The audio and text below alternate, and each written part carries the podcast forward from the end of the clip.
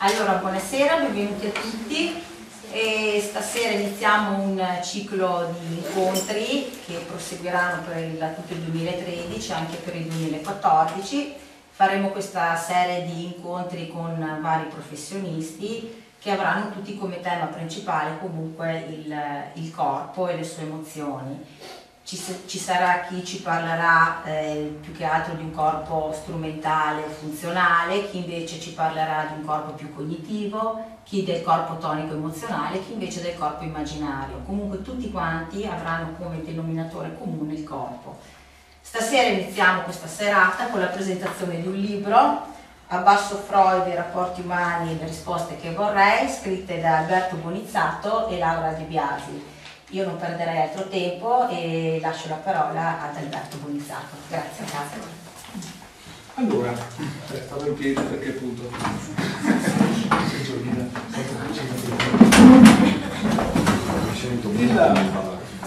Prendiamo questo libro perché è un libro che ha, diciamo, delle cose particolari da esporre.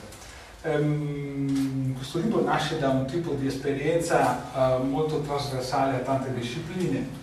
Eh, nel senso che il background da cui provengo io e da cui proviene anche Laura, la coautrice, non è un background di tipo oh, accademico, quindi diciamo che tutto il nostro oh, lavoro si condensa in questo, oh, in questo libro e proviene da altre parti. Da un punto di vista pratico, questo libro è una, una sorta di modello, un po' un, possiamo pensarlo come una specie di modello matematico nel quale si va a comprendere e viene espresso un, diciamo, un nuovo tipo di modello di psicologia. Cosa vuol dire questo? Vuol dire eh, una, un sistema nel quale noi abbiamo liberamente preso diversi riferimenti appunto da diverse discipline, non tanto in quanto innovazione del sistema, in quanto adeguamento ad una serie di cose che abbiamo compreso e, diciamo, verificato noi nel nostro lungo percorso. Cosa significa eh, questo tipo di modello? Eh, modello, um, alla fine lo, lo definiamo modello emotivo, eh, ossia quella serie di condizioni che andrebbero ad essere in grado di darci spiegazioni sulla catena che genera comportamenti, che genera modelli mentali, che genera modelli relazionali. È un discorso molto complesso, come sapete già, e esprimerlo in due parole è molto difficile, però eh, possiamo mh, buttare una bozza di, eh, di comprensione ragionando su quello che sono i fattori che ehm, noi vediamo, che sono i comportamenti. I comportamenti sono una cosa che mediamente sono concepiti come una conseguenza di scelte, conseguenza di eventi, conseguenza di qualcosa. Eh, raramente eh, si pone un'attenzione eh, importante sulle catene emozionali che generano i comportamenti e raramente si genera si pone attenzione alle catene emozionali e come queste vengono a prodursi dal bambino fino all'adulto, e non si ferma con l'adulto, perché nel senso è una cosa che continua ad evolversi fino all'età eh, anziana. Il, eh, questo modello emotivo quindi ha una, una struttura e in questo libro spieghiamo sostanzialmente come noi abbiamo compreso che si genera, si sviluppa e produce tutta una grande quantità di fenomeni. I fenomeni sono tantissimi. Vediamo un po' di, magari di darne un quadro. Quando noi ragioniamo sulla aggressività, piuttosto che ragioniamo sull'amore, uh, piuttosto che su qualsiasi altra cosa, um, tendiamo ad usare stereotipi, raffigurazioni di qualche natura che secondo, diciamo, quello che è il nostro vissuto sono la realtà.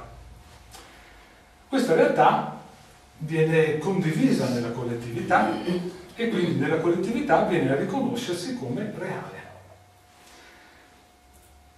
Paradossalmente si verifica un fatto molto interessante, che la realtà che noi percepiamo ehm, è in un qualche modo deformata da un percorso che l'individuo ha svolto. questo percorso, che è il, uh, il proprio entourage familiare, che è proprio entourage scolastico, didattico, eccetera, eh, subisce delle, mh, diciamo, delle deviazioni, che qui definiamo come deviazioni, che naturalmente mh, viene da percepirle come negative, come qualcosa che cambia un percorso.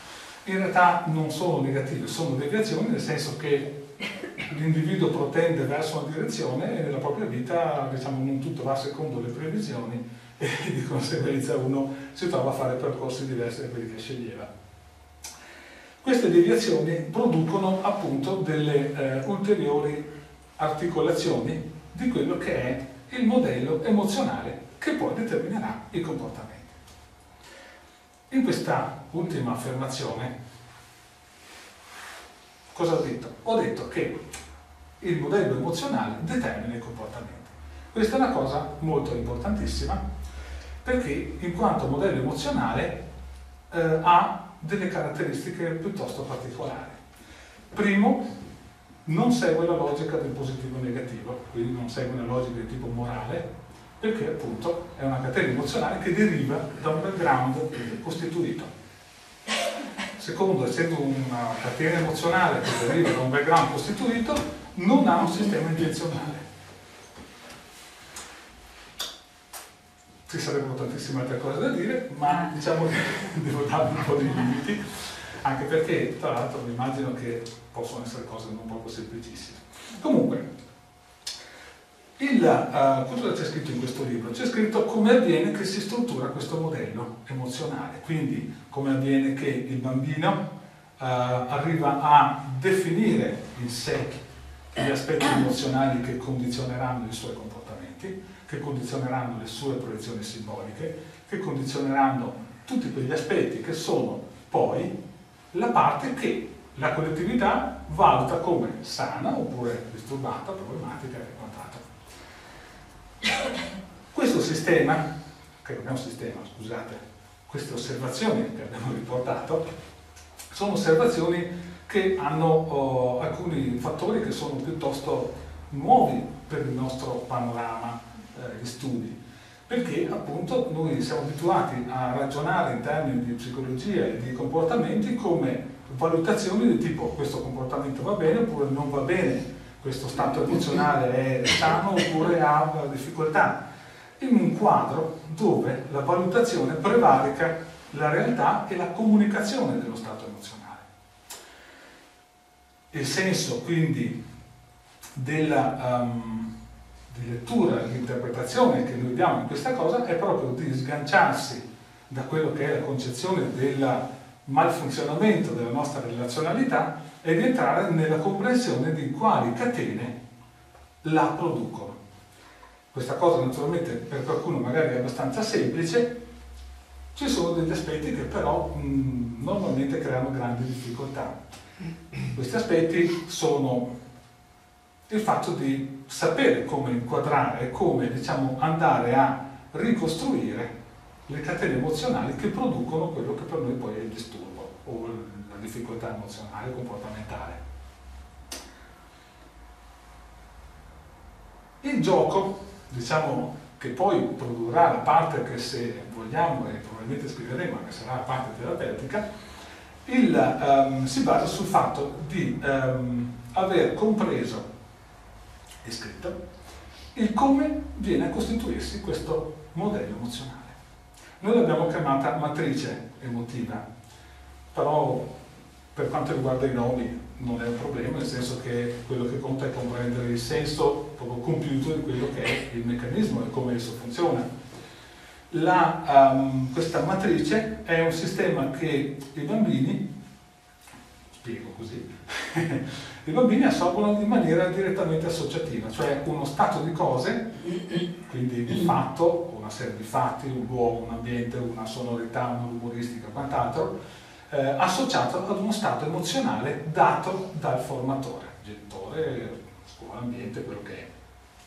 Questa associazione primaria, prima ancora, totalmente priva di connotazione cognitiva, di comprensione della realtà, eccetera, determina quindi, nei primissimi mesi e entro i primi tre quattro anni, eh, secondo i nostri studi, determina appunto il fatto che l'individuo in un certo qual modo è predisposto emozionalmente a comportarsi in una data direzione, a reagire in un dato modo a seconda degli stimoli che riceve.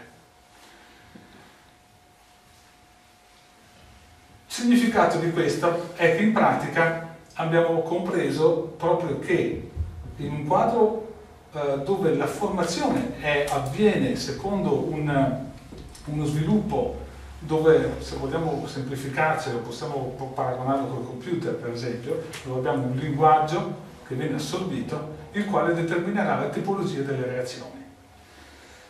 In questo quadro quindi avviene che ehm, possiamo ragionevolmente ricostruire quali sono i processi che portano a un determinato tipo di, anche di disagio.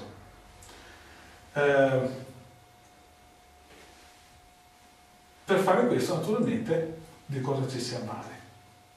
Ci si avvale della condizione prima di tutto demoralizzata, quindi dove si sta molto attenti a non entrare nella valutazione di ciò che è positivo e ciò che è negativo. Eh, si avvale del fatto di comprendere la funzionalità comunicativa di un fatto, di un segnale, e in questo senso comprendere quello che è la catena emozionale che produce quel dato tipo di comunicazione.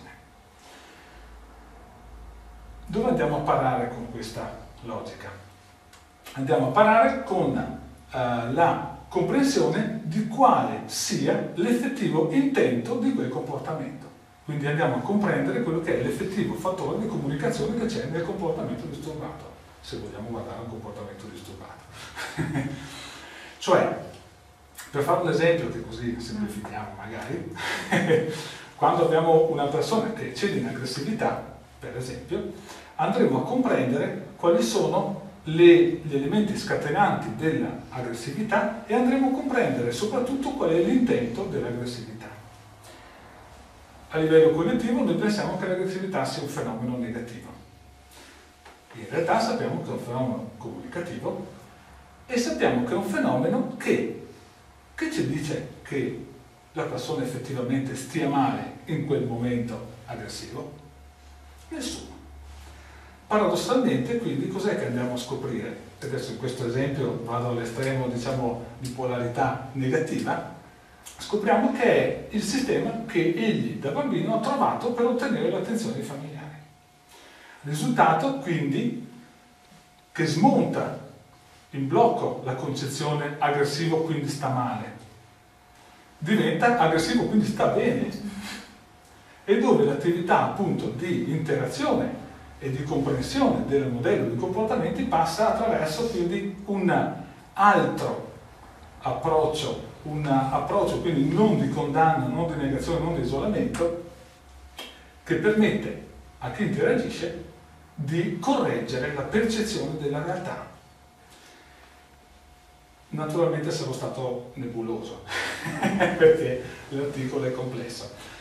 Quindi in questo senso accade che noi su questo libro abbiamo spiegato non l'attività, diciamo, che viene dopo, quindi quello che possiamo riassumere come attività terapeutica. Abbiamo spiegato, abbiamo messo giù le basi, non è che abbiamo spiegato proprio tutto, perché sennò doveva essere almeno tre volte, ma giustamente qualcuno è troppo grosso, dopo uno non lo legge. ehm, abbiamo spiegato appunto la strutturazione di come avviene che si forma questo modello e una serie di indizi molto importanti nel poterlo interpretare.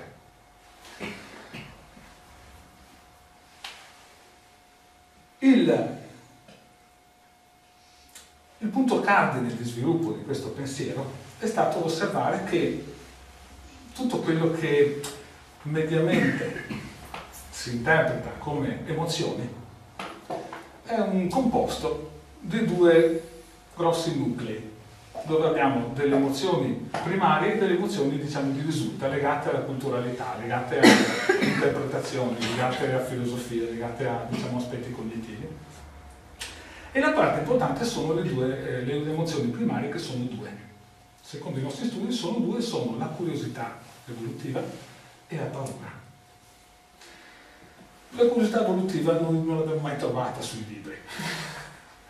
e invece è il motore che spinge l'individuo, il bambino e l'adulto, a continuare a fare in maniera paradossalmente instancabile, anche quando entra in uno stato critico, quindi per esempio nei casi di depressione, nei casi di, diciamo, di disturbi che inibiscono la capacità di interazione della persona, abbiamo ancora una volta la curiosità evolutiva che entra in conflitto, in questo caso, con la paura.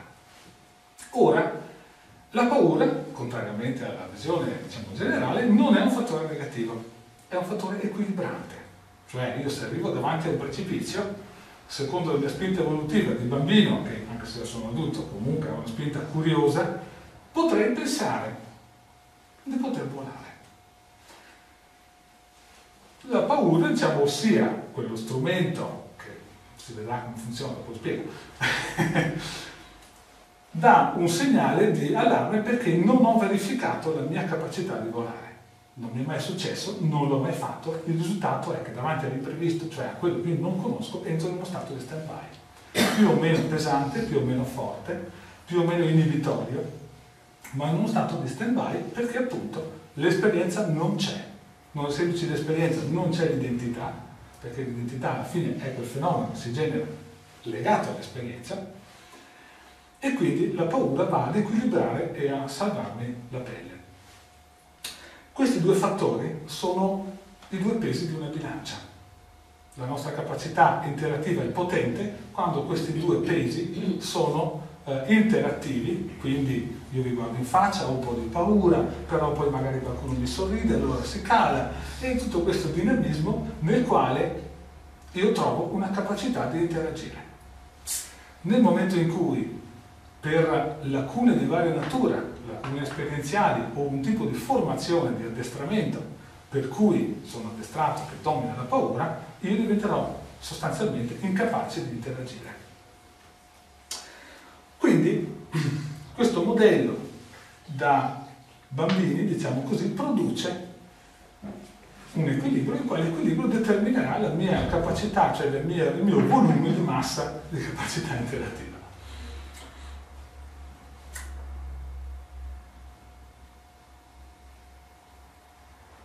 Questi fattori hanno un'altra serie di allora, non so dire. Comunque.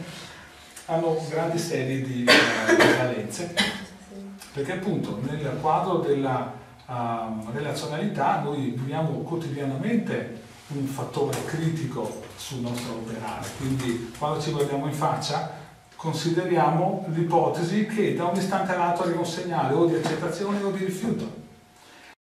E quindi il nostro stato di allarme nell'interazione è molto alto, cioè stato di allarme che tecnicamente sarebbe l'aggressività, quindi non l'aggressione, ma l'aggressività come fenomeno emozionale in potenza, cioè come capacità di interazione su diversi livelli, dove l'aggressione è uno dei tanti, il più, diciamo, standard è l'attenzione, perché appunto l'attenzione è ciò che viene prima della reazione.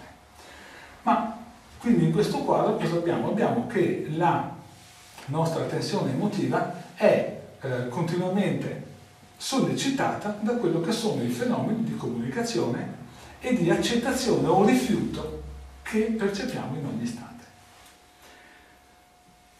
In questo sistema, quindi in questo modello emozionale, modello emotivo, noi vediamo la, quello che dicevamo prima, la deviazione del modello della struttura culturale. Ora, nella nostra collettività, a differenza di tante altre, noi abbiamo una grande ossessione dei problemi, la quale condiziona la maggior parte dei nostri comportamenti, la maggior parte delle nostre percezioni, la maggior parte dei nostri obiettivi. Cioè assistiamo a fenomeni per cui, faccio un esempio molto semplice ma molto chiaro, eh, per esempio in alcune attività di gruppo che abbiamo svolto nel nostro centro, arrivavano dei gruppi di dieci quindici persone, anzi quindici anche venti, e alla domanda sali sul palco e esprimi quali sono le tue doti, questi parlavano tutti. Chiaro? Situazione paradossale, ma che denota che cosa? Denota che tipo di assetto, che tipo di setting l'individuo ha nel momento in cui deve relazionarsi con qualcuno. quindi l'ossessione delle proprie difficoltà, eccetera. Solo un tizio su in vari gruppi di questo genere ha avuto una reazione diversa ed è riuscito effettivamente a parlare delle proprie doti. Era un marocchino. C'è tutto filmato, eh? No? Quindi, paradossale, incredibile. Noi viviamo in un quadro, quindi, con questo esempio, volevo evidenziare, viviamo in un quadro dove la, la nostra culturalità è fortemente minacciata da quello che è una tendenza ad avere sempre l'attenzione verso gli aspetti che poi percepiamo come negativi. Il che è la naturale conseguenza della preoccupazione che le cose vadano male e quindi tentativo patetico di difesa dalla negatività. Ora però questo non ci fa rendere conto di che cosa accade e che quindi tutto il nostro modo di percepire sostanzialmente si struttura sulla base della paura e non sulla base della nostra effettiva possibilità di evolvere e di integrare le nostre abilità, soprattutto di conoscere, oso dire. In questa direzione cosa comprendiamo? Comprendiamo che il modello emotivo genera tutta una serie di raffigurazioni della realtà che in questo caso, in questi esempi, proprio per il fatto che l'ossessione diventa quella della negatività, noi arriviamo a percepire solo le parti che sono condizionate dal nostro assetto emotivo. Quindi se io ho paura di voi, vedrò specialmente le facce che mi sembrano critiche. Se invece sono a mio agio, tenderò a notare specialmente le facce che mi sembrano accoglienti. Cioè quella dimensione dove la realtà perde la sua obiettività, dove la realtà perde un connotato, diciamo, oggettivo, ma diventa una dimensione che noi abbiamo usato un termine che hanno usato anche altri in un altro modo, che chiamiamo proiezioni. Noi lo usiamo in maniera diversa, perché non c'era neanche un termine validamente alternativo, perché abbiamo identificato la, il fenomeno proiettivo con tre elementi essenziali. Il nostro ego come fattore, come motore dell'automobile che dà l'energia, dà la spinta vitale, dà la voglia di fare, dà la catena, le catene emozionali che ci portano ad agire e a vivere. Il superego, cioè quell'oggetto che stando sopra l'ego è il traduttore linguistico, possiamo dire l'interfaccia con la realtà, che è quella che noi abbiamo inquadrato un po' come un, appunto, una specie di gabbia elettronica di filtri che ci permette di comunicare verbalmente, che ci fa assorbire nella, nello sviluppo della nostra vita tutti i metalinguaggi e che ci fa anche comunicare. Quindi questo traduttore automatico, questo Google traduttore, che determina che le mie catene emotive diventano comportamenti. In questo, appunto, in questo quadro avviene che il nostro sistema di filtrazione si deforma nella visione, appunto, di percepire solo quello che il nostro stato emotivo ci permette di vedere. Quindi quello che noi vediamo qui, anche adesso, in questo momento, è una visione totalmente proiettiva della realtà. Quindi per me può essere bello perché sono qui, per voi può essere bello in un modo diverso perché siete lì. Se vi piace quello che stiamo dicendo, allora diventa un panorama di un certo tipo, se non vi piace diventa un altro. Cioè, la realtà oggettiva è che siamo un gruppo di persone, tutti seduti, a parte me, a caso e tutto quanto.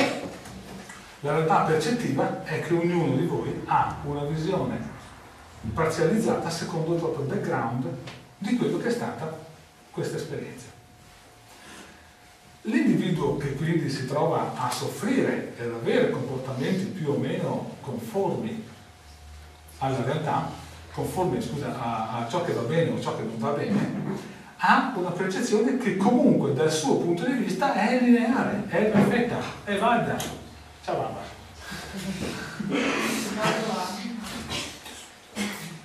Il risultato è che, appunto, spesso e volentieri, quando si guarda una persona si vedono tutti i suoi difetti e la persona che li ha non li vede, ne vede solo una minimissima parte, proprio perché appunto noi viviamo in un sistema di rappresentazioni filtrate e soprattutto condizionate da quello che è questo modello emozionale che determinerà come io posso comportarmi. Da un punto di vista culturale noi viviamo quindi questa negatorietà generica per cui eh, ci sono dei capitoli specifici ehm, per cui tendiamo a ricevere molte conferme su quello che sono le nostre paure e poche conferme in proporzione su quello che sono le nostre abilità, a cominciare dal sistema di voto della scuola, per finire con le preoccupazioni dei voti, le preoccupazioni del lavoro, eccetera, eccetera, dove l'individuo è sempre sollecitato nella direzione di ossessionarsi rispetto alle potenziali proprie inabilità, piuttosto che dire che avere l'opportunità di verificare invece su cosa è forte, su cosa è bravo e sviluppare quella.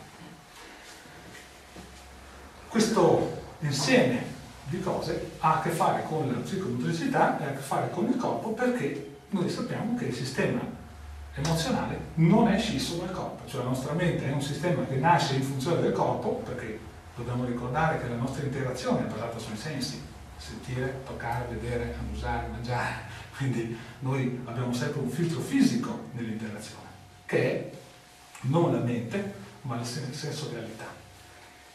Per miliardi di anni noi abbiamo sviluppato la sensorialità, negli ultimi qualche migliaia sviluppiamo l'astrazione. Questo sbilanciamento ha prodotto una serie di fattori, tra cui questo, questo modo di strutturarsi delle catene emozionali e questo modo quindi di, eh, diciamo, di interagire con le dominanti di un tipo o dell'altro, ma soprattutto la fisicità è la parte portante. Della fisicità parlerà Laura, di quello che abbiamo scritto. Questa è qui? Sì, grazie. Grazie.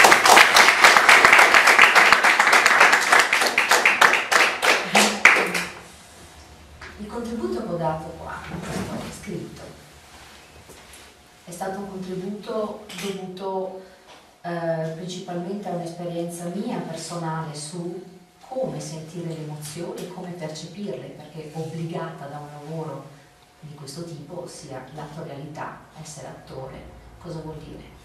Incappare comunque eh, obbligatoriamente in un'emozione. Ehm, ma un'emozione finta o un'emozione vera? Allora, eh, qua dipende da che percorso si fa. Il percorso che io feci era quello di elaborare e vivere e creare un'emozione dentro molto vera, perché l'obiettivo era quello di comunicarla l'emozione, e se un pubblico non vede che quell'emozione non è veritiera, non ci crede, non ti segue, pensa ad altro. È il, il, il dovere, anche, almeno per, per conto mio, per come la vedo, come vedo in questo mestiere, è quello proprio di comunicare e ancora di più eh, portare a casa nel cuore del pubblico eh, un'emozione, un, un ricordo di un'emozione e addirittura anche un, un ricordo fisico che il pubblico può avere. Se il comunicatore prova questo atteggiamento emotivo anche fisicamente, perché siamo comunque connessi fisicamente all'emozione che proviamo, la proverà anche lui e se la ricorda fisicamente, l'emozione che poi tu gli hai dato. Il nostro corpo manifesta tante, tanti, tanti allarmi, tanti campanelli, ti fa sentire sensazioni molteplici a seconda dell'emozione, l'ansia, la gioia, il dolore, la rabbia. Non siamo tanto abituati ad ascoltarlo, se non quando arriviamo all'apice di, di, di, di, di un atteggiamento che sia positivo o negativo, chiamiamoli positivi e negativi, ma sono comunque non positivi e negativi, sono ognuno di un certo tipo, di, che ha varie temperature. Se non raggiungiamo la temperatura massima, non ci accorgiamo di averle sentite, di sentirle, e non riusciamo a riconoscerle ehm, negli altri. Facciamo fatica a capire, se, a percepire se la persona che ci parla ha un imbarazzo, una tensione, una gioia. Vi pongo questo dubbio, lo sentiamo veramente, lo percepiamo, lo, lo osserviamo, forse anche prima che forse inizi ad essere all'apice, parlo anche dell'altro, no? Mi piace condurre la persona a, ad ascoltarsi prima di tutto e a percepire su di, su di lui, su questa persona, su di lei, eh, questi tipi di sensazioni, perché lo si può, lo si può, eh, lo si può provare, eh, questo sentimento, questa, questa sensorialità la si può provare anche simulandola. Eh, non sto a spiegare proprio nel dettaglio, però ehm, la persona se si sente, eh, se si vuole percepire serena, rilassata o arrabbiata, deve comunque autostimolarsi per conoscere queste sensazioni, no? E viene seguita con tecniche e con esercizi che si fanno.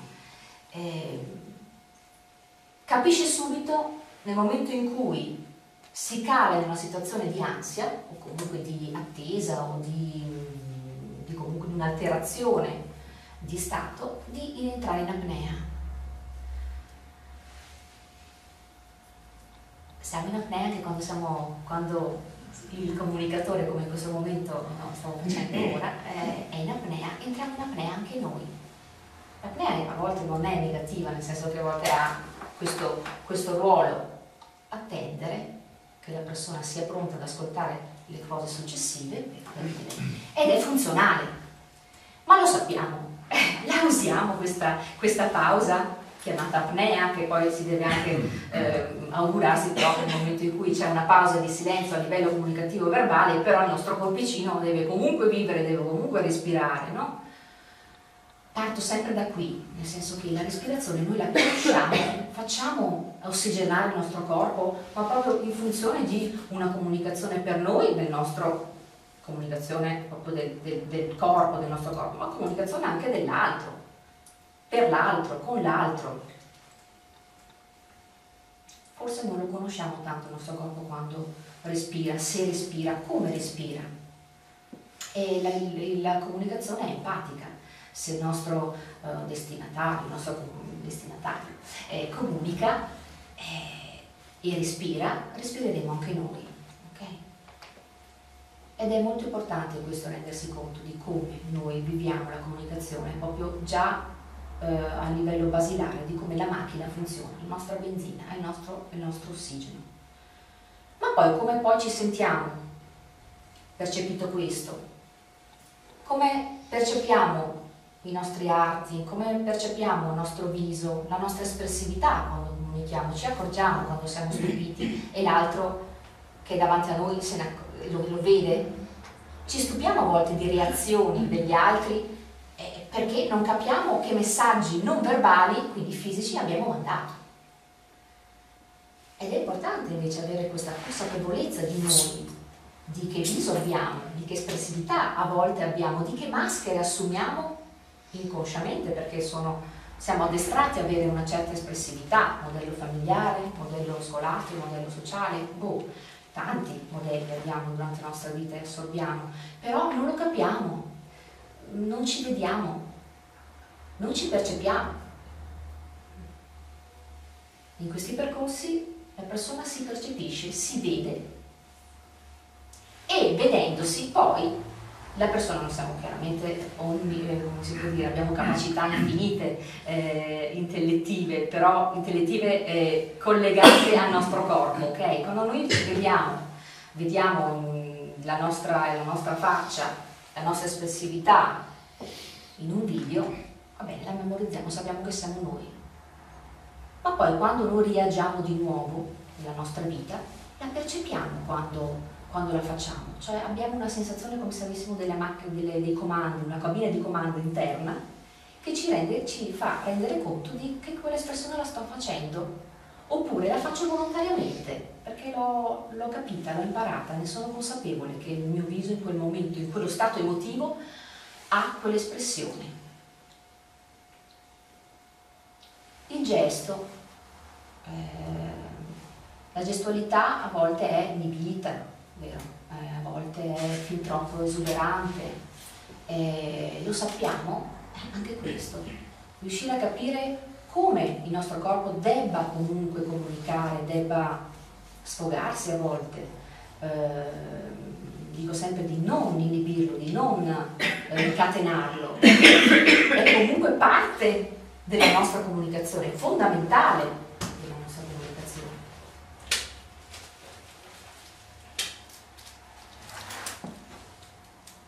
La nostra espressività, il nostro viso, quando siamo attenti, quando siamo arrabbiati. Parlava Alberto di aggressività a livello di aggressione, o comunque aggressività nel senso di presenza, di carisma.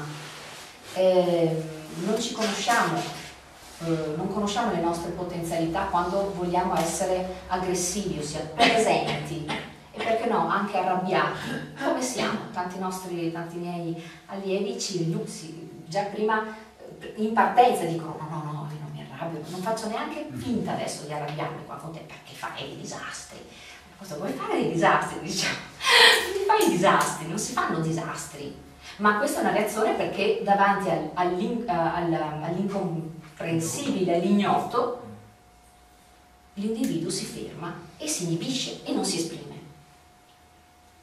Quindi, con attività stimolatorie, da questo punto di vista, quindi simulate, però che stimolano la persona a conoscersi anche in quegli estremi di aggressività, Eh, la persona dice bene, mi sono conosciuto lì, forse non, non, non, non vedrà mai più in pratica questo stato, perché nella quotidianità forse non ne arriverà mai, però ce l'ha latente nella sua memoria, ha latente la, la sua capacità di essere in quel modo, e nel momento in cui agisce un messaggio forte perché un'altra persona lo provoca, eh, non agirà come un, una, un, un vichingo, però avrà, per, eh, comunicherà un'energia molto più forte e molto più chiara all'altro, perché sa che potrà essere a cento, ma usa un trenta per cento, ma quel trenta per cento è già molto efficace, perché esprime comunque una capacità, un messaggio nel dire guarda che io arrivo a cento, ti do un trenta perché vabbè, per ora ti basterà. Siamo animali, l'altro come animale percepisce un'energia molto chiara, molto solida, molto consapevole, e quindi la comunicazione andrà a evolversi. Ma questo sia per l'aggressione, l'aggressività, o anche per la gioia, per qualsiasi stato d'animo. Nel momento in cui una persona si conosce, è consapevole dei propri mezzi, e più si conosce anche a livello di personalità, di indole, no? Si va tutto tondo questo, questo ambito. Sì. E ecco che la sua comunicazione non sarà più inibita, non sarà più imbarazzata, non sarà più eh, quasi censurata. La nostra morale ci fa censurare tante cose, ma a volte è meglio essere diretti, essere molto, scardinare, destrutturare questo impianto uh, morale che abbiamo a volte, perché si pensa magari gli faccio, gli faccio male se dico delle cose. E se, se, se, se notate anche nel vostro quotidiano, forse apprezzate di più le persone che vi dicono delle cose in modo sereno, ma in modo diretto, in modo sincero, no? E la recitazione a volte è vista come dire far finta di... Eh, o le attività creative che svolgono nel centro, eh, uno pensa faccio un'attività creativa perché faccio finta di, faccio finta di, di, di non essere me stesso, eh, invece no, sono attività che eh, obbligatoriamente eh, ti fanno incontrare te stesso, eh, perché l'emozione che si, che si prova è quella nostra, è un'emozione eh, chiara, veritiera. Eh, che altro dire? Domande? Per ora io sarei... Hai introdotto la parte culturale. Okay, e Maria vuole dire la sua. Introduci tu Maria. Sì, Maria ha curato una, una parte di questo, di questo eh. libro, che è una, una serie di... cioè si tratta di una serie di revisioni culturali ehm, che adesso spiegherà lei, in funzione proprio di quelle osservazioni che esponevo prima rispetto alla negatività, diciamo, della percezione culturale media. Allora, questi, diciamo, questi ultimi capitoli sulle revisioni culturali sono quelli, diciamo, un po' più cattivi, potremmo così definirli. Ed è un'operazione un po' difficile, nel senso che vogliono essere negativi con la negatività, per cui vogliamo combattere la negatività un po' con le sue stesse armi. Di che cosa trattano questi capitoli? Mm, diciamo, sono un percorso che va a rivedere alcune uh, discipline culturali, principalmente la psicanalisi, ma anche uh, diciamo, alcuni... alcune questioni che hanno attraversato ad esempio anche la filosofia, ma più in generale la formazione scolastica, e questi, diciamo, inquadramenti culturali di grandi tematiche hanno influenzato poi, come appunto ha già ampiamente spiegato Alberto, la percezione di questo modello emotivo relazionale quando deve scontrarsi anche con altri modelli emotivi relazionali.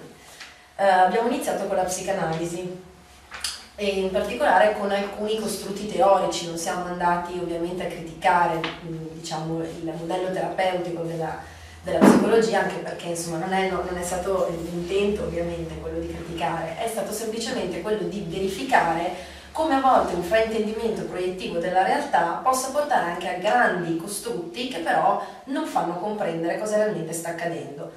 E uno dei più grandi costrutti su cui ci siamo concentrati è stato quello del complesso edipico, nello specifico, che penso sarà ritrito ritrito in tutte le salse da Freud in su o in giù, a seconda. E, in particolare, che contributo può dare la lettura del modello emotivo relazionale di Laura e Alberto? Nel momento in cui è il genitore che uh, costituisce la matrice di questo modello emotivo relazionale, è chiaro che non si può interpretare il complesso edipico con una freccia al contrario in cui il bambino che agisce dei comportamenti seduttivi nei confronti del genitore. Comportamenti seduttivi che spesso, tra l'altro, soprattutto in Freud, ma anche in altri autori più recenti, sono stati interpretati come delle richieste molto più legate alla sessualità che a una seduttività intesa come relazionalità.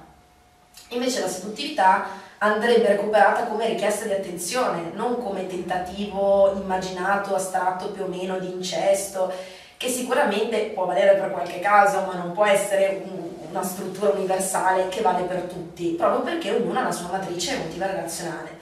Ci sono state anche delle rielaborazioni interessanti in cui per esempio si è parlato del complesso di Laio e Giocasta, per cui dove invece si è messo l'accento su come sia il genitore a stimolare nel bambino la particolare richiesta seduttiva. In particolare, basti pensare a chi vive con più fratelli, eh, è normale che ogni, ogni, ogni componente della famiglia tenta di attirare le attenzioni e attua dei modelli seduttivi in base all'applicabilità dei modelli genitoriali, e da lì si scatenano tutta una serie di, di problemi, o meglio, di difficoltà, perché anche la stessa parola problema è un costrutto teorico che ovviamente impedisce la comprensione spesso di quello che sta accadendo.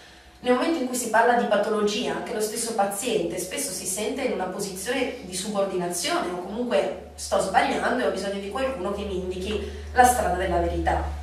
E di questo assolutamente non si tratta, nel senso che comunque bisogna capire che cosa emotivamente spinge una persona a comportarsi in un certo modo ed eventualmente tentare di aiutare questa persona a far vedere che cosa sta agendo, ma non con lo scopo di necessariamente cambiare o mutare uno stato patologico in uno stato sano, ma semplicemente di arrivare a una consapevolezza serena di sé. Ora non posso dilungarmi ovviamente su tutti i capitoli, sottocapitoli di, di, questo, di questo grande tema delle revisioni culturali, però ad esempio un altro tema molto interessante è il cortocircuito del rapporto tra la vittima e il carnefice, che spesso è molto adottato sia nella psicanalisi sia nell'interpretazione anche, potremmo dire, quotidiana e superficiale dei rapporti umani. Spesso appunto si crede che ci sia il cattivo e il buono, e anche quando si, diciamo, ci si distanzia da questa Uh, visione banale dove c'è un bene e c'è un male, si pensa che comunque ognuno ce l'abbia dentro di sé, un apice positivo, un apice negativo, comunque non si riesce a capire quanto in realtà la vittima abbia bisogno del carnefice e il carnefice abbia bisogno della vittima. Ovviamente ne parlo solo a livello psicologico e non in casi eclatanti che assolutamente non vogliamo dire nulla in merito, però ad esempio in alcuni dinamismi relazionali in cui ci sono degli episodi magari di particolare aggressività da parte di qualcuno e di particolare soggezione da parte di un altro, chi è in soggezione, che sembrerebbe appunto il poverino, in realtà agisce dei meccanismi per fare diventare aggressiva l'altra persona, per cui bisogna sempre avere questa prospettiva, come diceva anche Alberto, demoralizzata, e come diceva anche Laura nella, nella, nella visione appunto del, di certi segnali, di certi allarmi anche della nostra fisicità, perché è l'unica che ci permette di capire che cosa realmente sta accadendo, che cosa realmente sta agendo l'altra persona, sta agendo il nostro interlocutore. Infine, uno, un altro aspetto molto interessante su cui eh, ci siamo soffermati è il rapporto, ad esempio, tra la competizione e la spinta evolutiva a fare ciò che si vuole realmente fare. Spesso, e soprattutto questo è il sistema scolastico che purtroppo ci dà questa sorta di, di ipoteca, si pensa che appunto entrando in competizione con gli altri o avendo una dinamica in cui siamo valutati secondo una scala che spesso è anche abbastanza arbitraria, siamo in grado di migliorare. Vedendo l'esempio del nostro compagno di classe più bravo a scuola, saremo stimolati a essere più bravi, e questo spesso non è vero, nel senso che comunque la persona che si trova in una sorta di posizione di inferiorità principalmente ne soffre. Per cui la competizione, anche se c'è stata venduta per molti anni, dagli anni ottanta in poi, come anche la regola del marketing, la regola della buona economia, in realtà ha prodotto dei risultati parecchio disastrosi, insomma, sono anche sotto gli occhi di tutti quanti a livello macroeconomico che cosa è successo con questa competizione estremamente astratta, per cui per spostamenti di denaro fluidi che non esistevano nemmeno, addirittura su delle astrazioni assurde, si sono creati dei crash finanziari incredibili. E questo è tutto legato appunto anche a una concezione del marketing molto aggressiva, dove la persona ehm, diciamo è leader nel momento in cui prevarica sugli altri, nel momento in cui agisce una sorta di superiorità che vede l'altro in una condizione di inferiorità. E questo impedisce anche alle persone spesso di capire qual è la loro reale spinta, cos'è che veramente li motiva ad alzarsi la mattina e a fare le cose con concretamente. E da questo siamo arrivati, diciamo, all'ultimo grande tema delle revisioni culturali, che era quello della formazione scolastica. Ovviamente non vogliamo intervenire su, sugli ultimi grandi avvenimenti, sulle ultime riforme che sono, che sono state fatte. Il nostro era un discorso, diciamo, più teorico, inquadramento di come spesso, eh, soprattutto nella scuola secondaria, quindi parliamo di medie e di licei, vengano proposti come modelli degli eroi principalmente negativi. Cos'è che viene comunicato? Beh, viene comunicato che la maggior parte di questi grandi eroi sono eroi perché soffrono. E la sofferenza è, diciamo, il dispositivo più immediato e più efficace per diventare profondi, per diventare delle persone complesse e avere qualcosa da dire.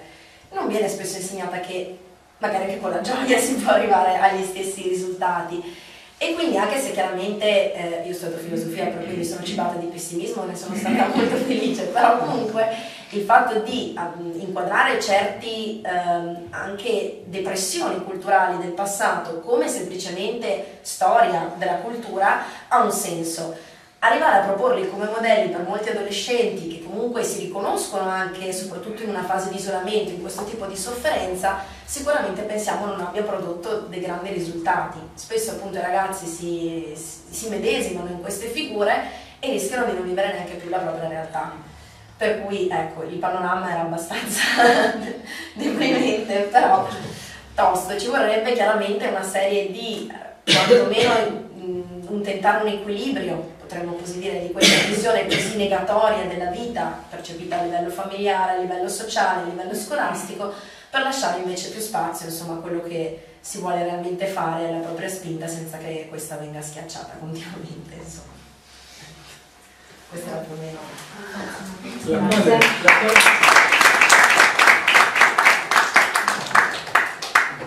la quale condizione non è positiva, quindi in questo senso il sottotesto della... dell'esposto oh, di ambedue non è il portare l'individuo verso la positività, assolutamente, è di portare l'individuo verso l'individualità, quindi un qualcosa che trasgredisca quello che è il piano eh, della appunto relazione con il mondo sociale, perché in definitiva è anche vero che noi soffriamo di questo tipo di diciamo di difficoltà, non riusciamo mai ad inquadrare quanto il nostro interagire sociale sia valido oppure meno.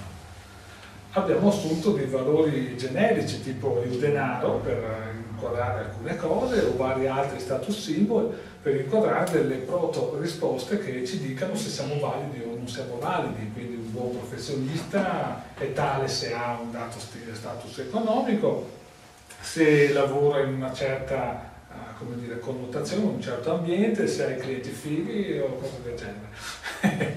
In realtà sappiamo che l'individuo si soddisfa per quello che fa e non per l'attributo che la collettività gli dà. L'esempio paradossale appunto è l'artigiano che fa delle cose, ha grandi soddisfazioni anche se magari il suo prodotto è un fiorellino di legno che verrà buttato via appena, appena visto, ma il punto cardine è che la realizzazione individuale non passa attraverso gli stereotipi. Questo è il, il portato, diciamo, di questa diversa individuazione di quello che sono i fattori comunicativi sia individuali che sociali.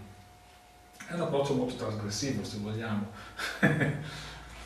Però è anche vero che appunto oh, in questo libro poi si, prima di arrivare a questa parte si spiega il perché e come si arriva a questo. Questo libro non dà risposte, diciamo, dirette e immediate, non è un manuale che lo dice no, aspetta, vediamo, c'è questo problema, vediamo cosa fa. No, ci siamo, siamo stati abbastanza, abbiamo messo per ogni capitolo degli esempi che chiariscano, ma li abbiamo messi non nell'ottica di fornire una casistica, perché um, in questo caso la casistica sarebbe stata esattamente l'opposto di quello che noi volevamo produrre. Volevamo produrre una situazione nella quale l'individuo possa riconoscere e possa agire in una propria consapevolizzazione. Cosa che è contrario, mentre una casistica lo fa in una ricerca per dimostrare qualcosa, ma il nostro scopo qui non è dimostrare, perché le cose che mettiamo, tra l'altro, come leggerete o avrete, spero, occasione di vedere, sono sotto gli occhi di tutti, non sono cose rivoluzionarie. L'aspetto, diciamo, che può per alcuni ambiti essere rivoluzionario è il fatto di aver, eh, di aver compreso la stretta funzionalità dei due elementi emozionali primari e tutti i fattori di conseguenza. Però eh, viene automatico pensare che sì, siamo unici, esseri unici, e di conseguenza basta guardarsi all'interno, ne siamo unici e quindi basta sviluppare le proprie attitudini per essere proprio davvero unici. Invece tendiamo a... quando invece eh, nasciamo già, non c'è un individuo, un individuo uguale a un altro, con le proprie attitudini, con la capacità di sviluppare all'interno, e arriveremo dovunque. Assolutamente. Io, dalla comprensione, io ho sempre pensato che dalla comprensione nasce eh, la consapevolezza, la conoscenza e di conseguenza la consapevolezza di quello che siamo.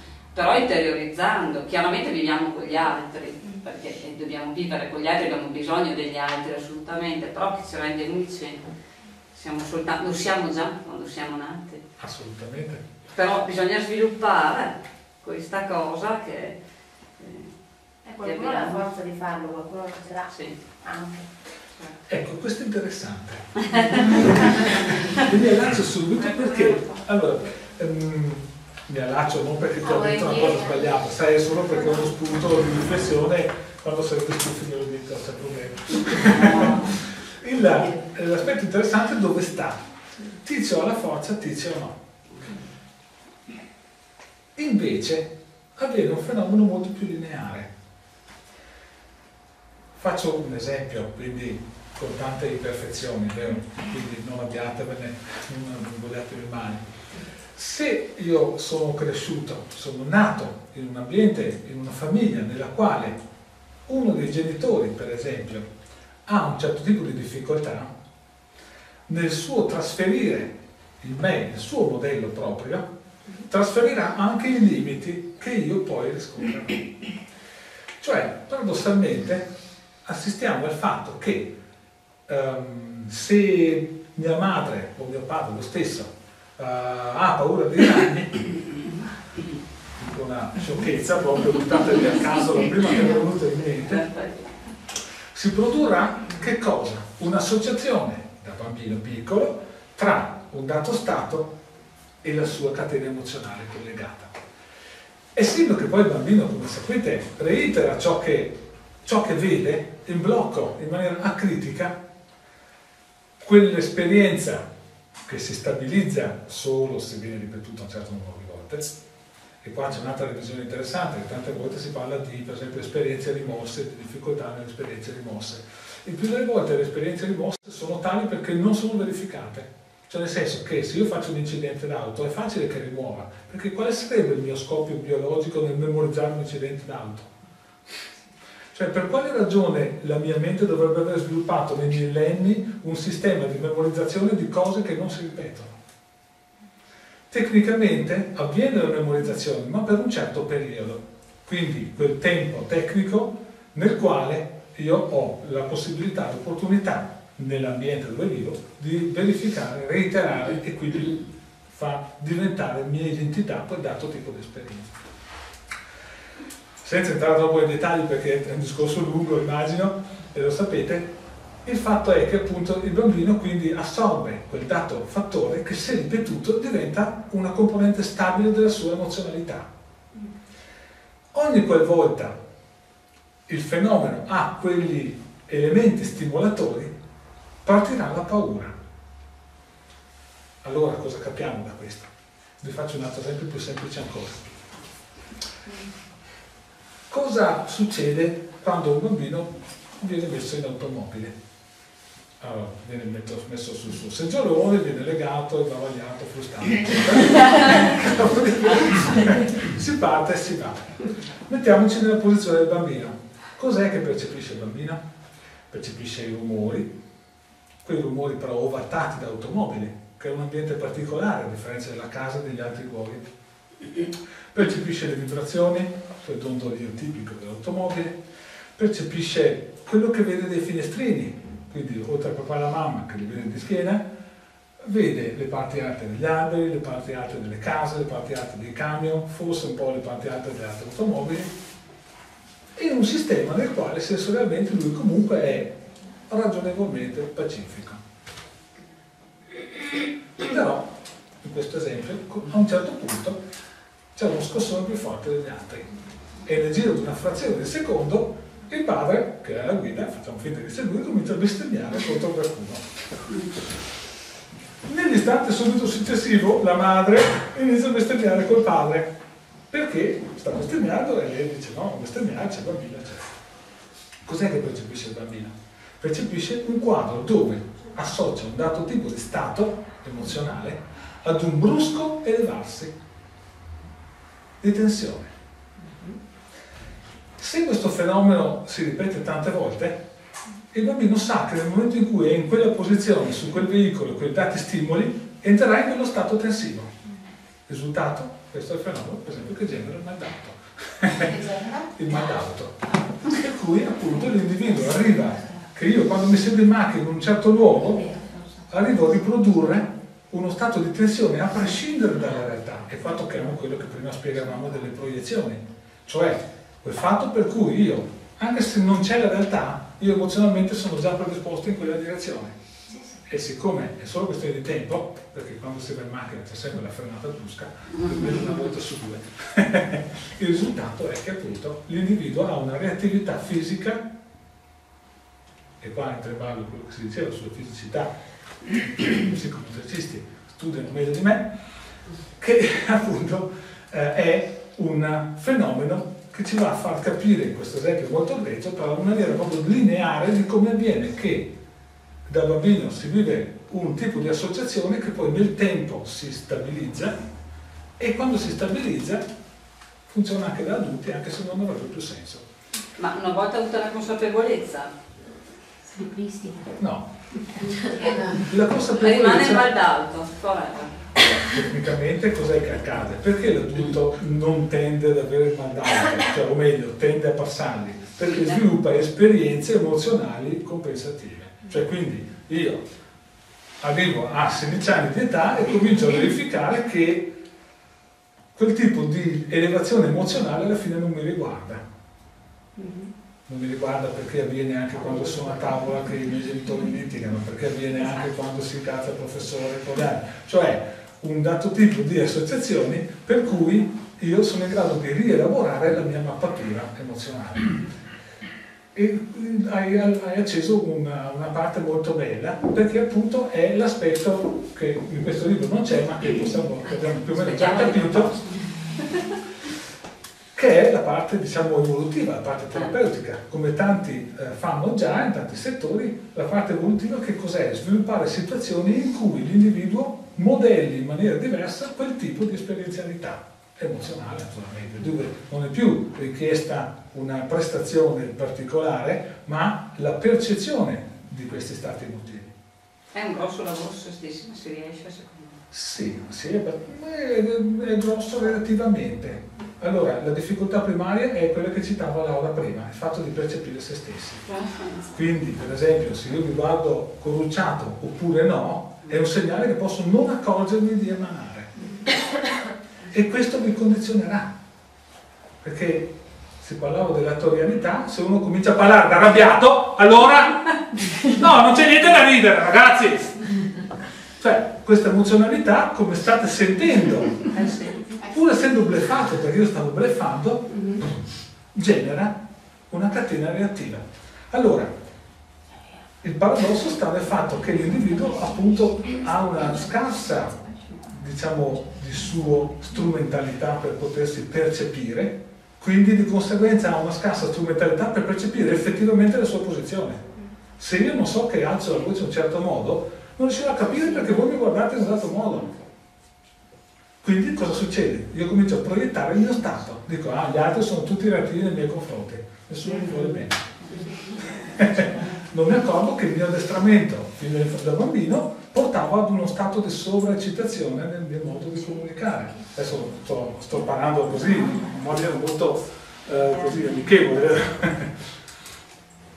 E in questa direzione quindi abbiamo, il, comprendendo questo giochetto, abbiamo un'infinità di strumentalità in più rispetto a quello che è la percezione di problema-soluzione. Possiamo dire con un po' di arroganza, se volete, che l'aspetto, la concezione di problema e soluzione è profondamente sbagliato. È già stato detto negli anni novanta, non abbiamo inventato niente. Però, diciamo che qui possiamo riaffermarlo con delle alternative però. Nel senso che anni fa si è detto, ma non si sono poste tante alternative, perché comunque si è posta sempre grande attenzione all'aspetto patologico, quindi dato il comportamento strano, vediamo cosa fare. Oggi noi possiamo comprendere che dato il comportamento strano non ci interessa, guardiamo come funziona la persona. Se non ci sono altre domande io concluderei la serata. Ci sono domande? Allora io ringrazio tantissimo Alberto, Laura e Maria per essere stati qui stasera, per averci in qualche modo affascinato con questa loro esposizione e per averci regalato anche tanti spunti di riflessione, quindi grazie.